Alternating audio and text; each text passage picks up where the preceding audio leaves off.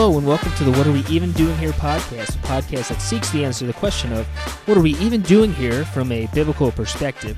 We are part of the Christian podcast community. Check out this and many other great podcasts at ChristianPodcastCommunity.org. My name is Daryl, and the Word of God says in Genesis 1, starting in verse 1 In the beginning, God created the heavens and the earth. The earth was without form and void, and darkness was over the face of the deep and the Spirit of God was hovering over the face of the waters. And God said, Let there be light. And there was light. And God saw that the light was good. And God separated the light from the darkness. God called the light day, and the darkness he called night. And there was evening, and there was morning the first day. Now, I am not doing this episode about Genesis, about creation. But there's something here I want us all to notice that God created. God created the earth. God is all powerful. He is all knowing. He is sovereign, ruler of all. He is sovereign. He is in charge. He is, I would say, he is in control. He decrees things that come to pass. He spoke and it happened. He spoke the world into existence. I'm I'm, I believe it happened in six literal days, but again, we're not talking about creation right now. I want to talk about something else. And the reason I started in Genesis is because we see it there. We see God's power, power. We see His action, His speaking the world into existence. It He spoke and it happened. Nothing in the days of creation were outside of His will. What would take place? He spoke, and it happened. Now, the reason this is on my mind is, and it's probably on a lot of people's mind that are on social media or any day, this could be on our minds, is why do things happen? Is this out of God's control? Is this out of the sovereign God of the universe's control? Things that happen. Does God only decree good things to happen? Or does he decree good and the bad?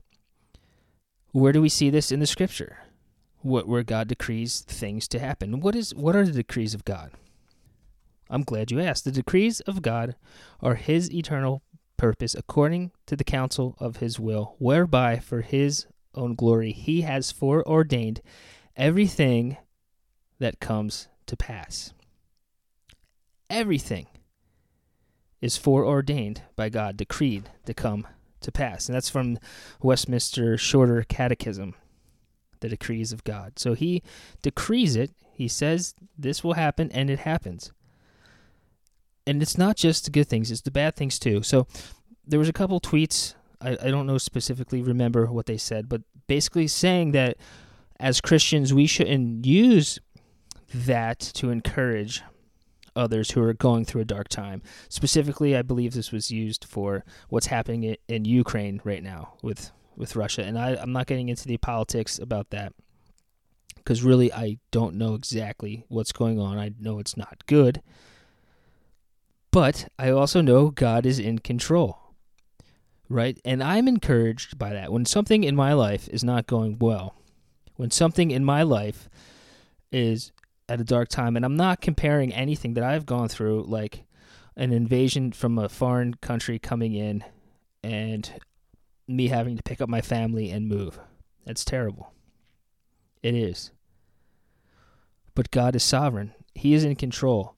And so many times in Scripture, we see the people of God having to pick up and move. Yet, God is sovereign, and He is in control. We, we see his people all the time, and this happening to him. What does the psalmist say? Psalm 115 Not to us, O Lord, not to us, but to your name give glory, for the sake of your steadfast love and your faithfulness. Why should the nations say, Where is their God? Our God is in the heavens. He does all that he pleases. So the, the people of God, when the nations are coming against them, and the nations are ridiculing them and saying, Where is your God? The people rely on the sovereignty of God, that God is in control, and say, Our God is in the heavens. He does all that he pleases. It's right there. I, I, I'm not making this up. Christians that encourage others with the sovereignty of God when they're going through tough times, it's in the scriptures. Now, yeah, okay, you want to argue that maybe that's not the the way you say it. Yeah, you shouldn't be like, "Oh, you're going through a tough time? Well, God's sovereign. See you later." No, we shouldn't. If that's it's true statement, but okay, the way you say it might be more of an issue than what you're actually saying, and that's with anything. You want to share the truth in love, but it doesn't negate the fact that God is sovereign. God is in control. There's there's so many other places. I'm going to pull up something else here. But also in Genesis, the end of Genesis, Genesis 50. Let's go to the scripture. What does it say? Genesis 50, verse uh, verse 20. When Joseph's brothers are now worried, maybe now that that that our, our father's gone, we're not protected anymore, and now Joseph's really gonna get get us back for what we did. But what is what does Joseph say to his brothers? Genesis 50 verse 20. As for you, you meant evil against me, but God meant it for good, to bring it about that many people should be kept alive as they are today. So God meant it for good. He was in control of that whole situation the whole time. He knew where he wanted Joseph to go. He knew how he wanted Joseph to get there. And he used it. He, he, what does it say? He meant it, not used it, meant it for good. God's not reacting to things. God's wouldn't that be sad? I, I would be sad and if the God I serve had to react all the time to things, had to not know what's coming, not decree that it would come to pass, but actually has to like react and it's not within his control. Almost like it's open, like an open theism thing like and I don't know all the details. I don't want to be a, uh, say that I'm um, what's it called a pro on or an expert on what open theism is, but it in the whole scripture we see God's sovereignty throughout. We see His hand in everything.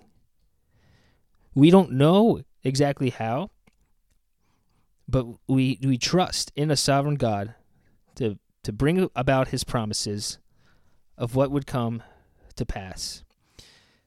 And let's let's look at another one. Let's go to Romans. Romans is a very common place to go to. This verse to encourage those who are going through tough times, and this is for Christians. This one, this verse is for Christians. So most of you know where I'm going to go with this. Romans, what chapter? What chapter do you think I'm going to? Yes, Romans 8. Very good, very good, Mister. That got that right. Romans 8 in verse 29. No, not 29. Sorry, 28. And we know that for those who love God, all things work together for good for those who are called according to his purpose. So we know that for those who love God, Christians, all things work together for good. Not it's not saying all things that are happening are good, but they work together for good for those who are called, all Christians who are called, according to his purpose. To whose purpose? To God's purpose. So, would this be the, the first verse, again, that you just, well, all things work together for good, and then you just leave it there? No, you don't do it that way. But God is in control, God is sovereign, and according to this verse, all things work together for good for those who love God and are called according to God's purpose. It's all God centered. And we can go on. I'm going to read the rest of this verse. For those whom he foreknew, he also predestined to be conformed to the image of his Son, in order to make, in order that he might be the firstborn among many brothers. And those whom he predestined, he called, and those whom he called, he also justified, and those whom he justified, he also glorified all God centered, all the sovereign God, calling, justifying, glorifying, all God. God is in control. And that's We can say that's about soteriology, about salvation, but he's even in control of that. He is sovereign over our salvation for his glory. So God is in control, and we as Christians should encourage each other in that. We should be able to say, yes, he is in, control. And we can see that those who believe that, who are in Ukraine, who are singing hymns in the face of danger, we can see that by persecuted Christians around the world who are being tortured for their faith, who are sing hymns and sing psalms and, and pray for the people that are doing it to them because they know it's for God's glory and they know it is for ultimately their good. What's happening to them might not be good at the time, but it is for their good.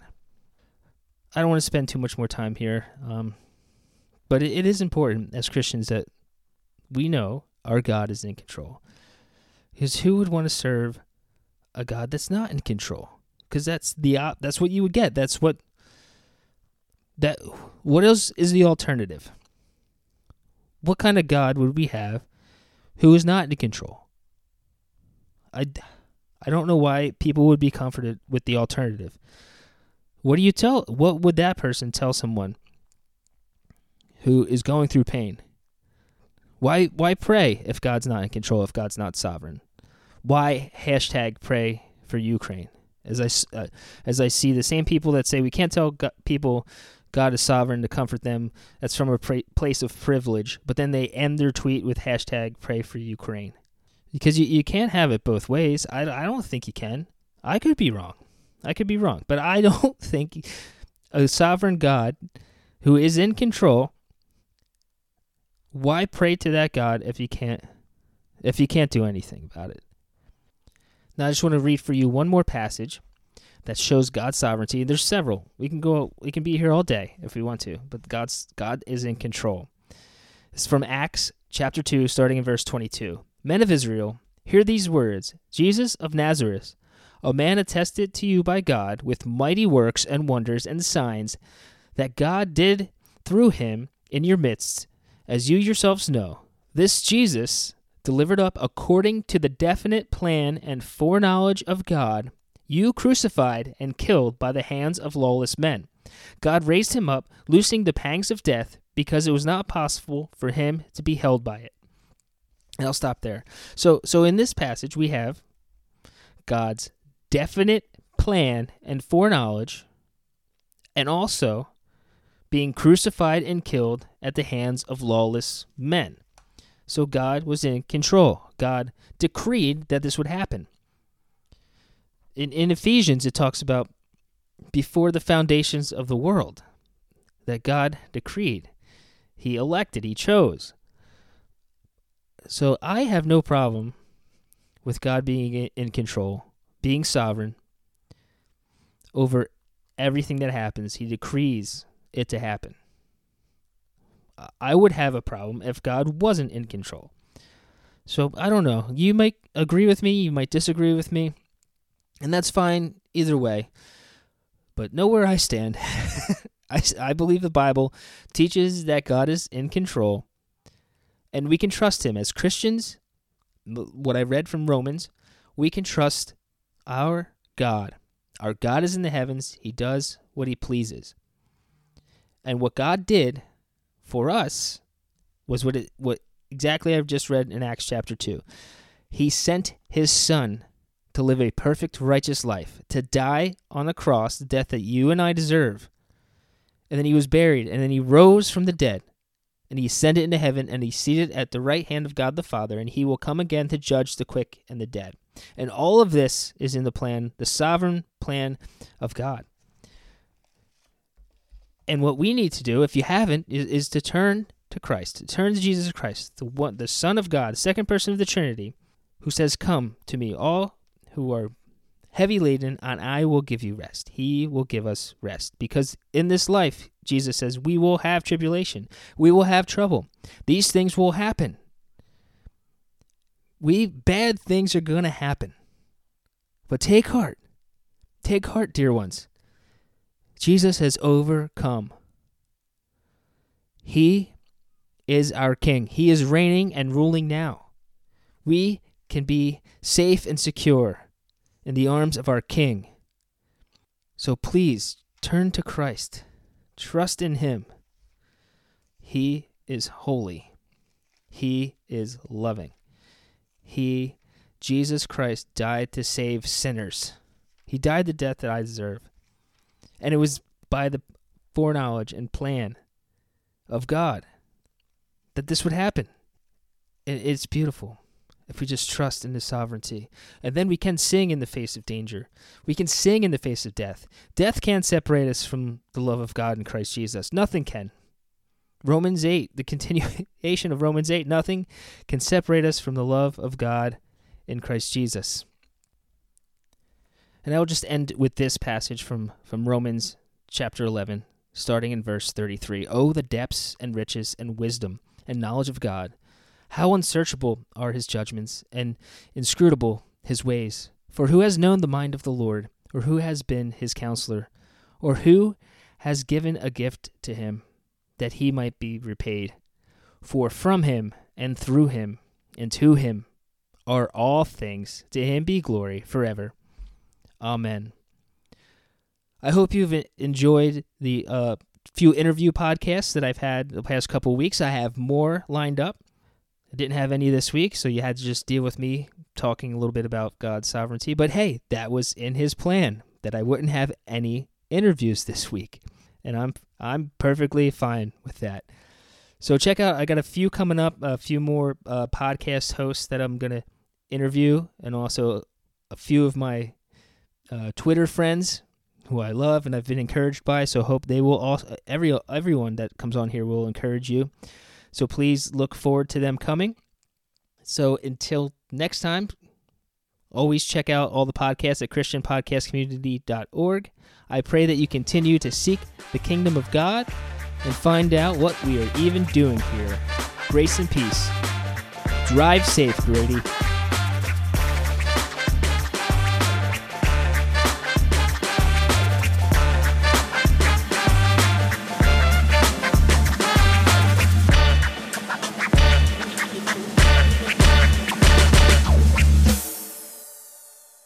I'm perfectly fine with that.